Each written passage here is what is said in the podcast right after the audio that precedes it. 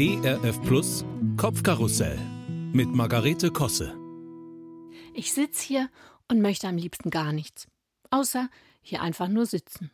Was klingt wie aus dem beliebten Loriot-Sketch, ist für mich der Status quo in dieser sogenannten Zeit zwischen den Jahren. Das Weihnachtsfest ist gerade rum, schwebt aber noch im Raum.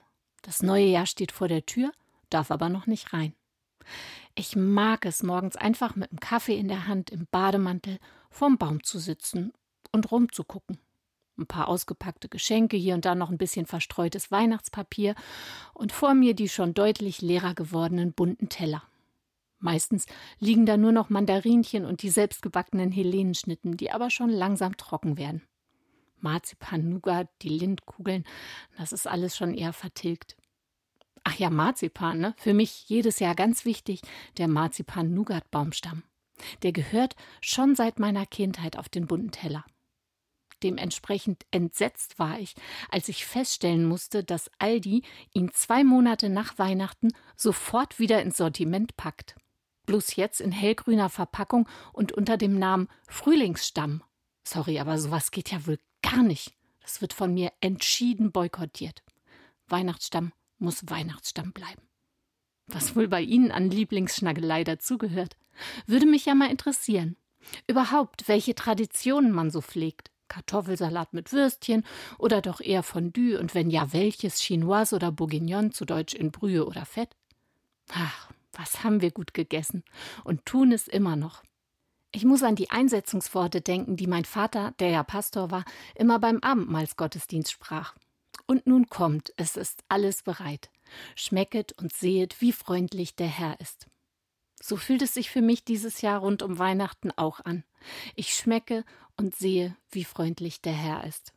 Und trotz des immer noch bedrückenden Pandemiegeschehens kann vermutlich jeder von uns sagen, doch, ich habe wirklich gut gegessen. Dessen möchte ich mir dankbar bewusst sein. Und diese Zwischenzeit jetzt gerade, an der will ich mich auch freuen. Die Zeit, in der man eben einfach nur da sitzt und nicht in Aktionismus verfällt.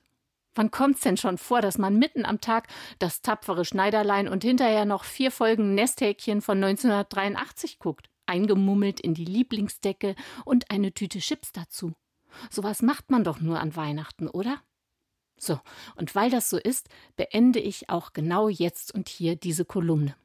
Denn mein Kopfkarussell hat sich für dieses Jahr genug gedreht und darf langsamer werden und schließlich auch mal anhalten.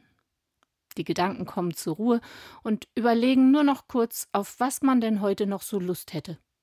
Kaffee trinken mit Nachbarsfreunden und gemeinsam was spielen? Au ja, sowas in der Art.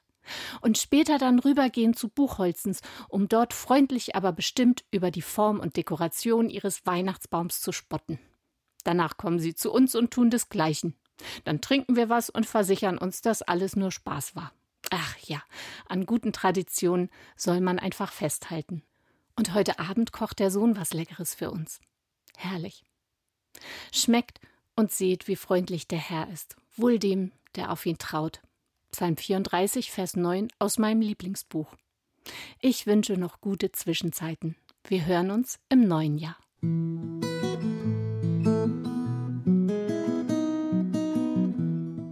Kopfkarussell von und mit Margarete Kosse.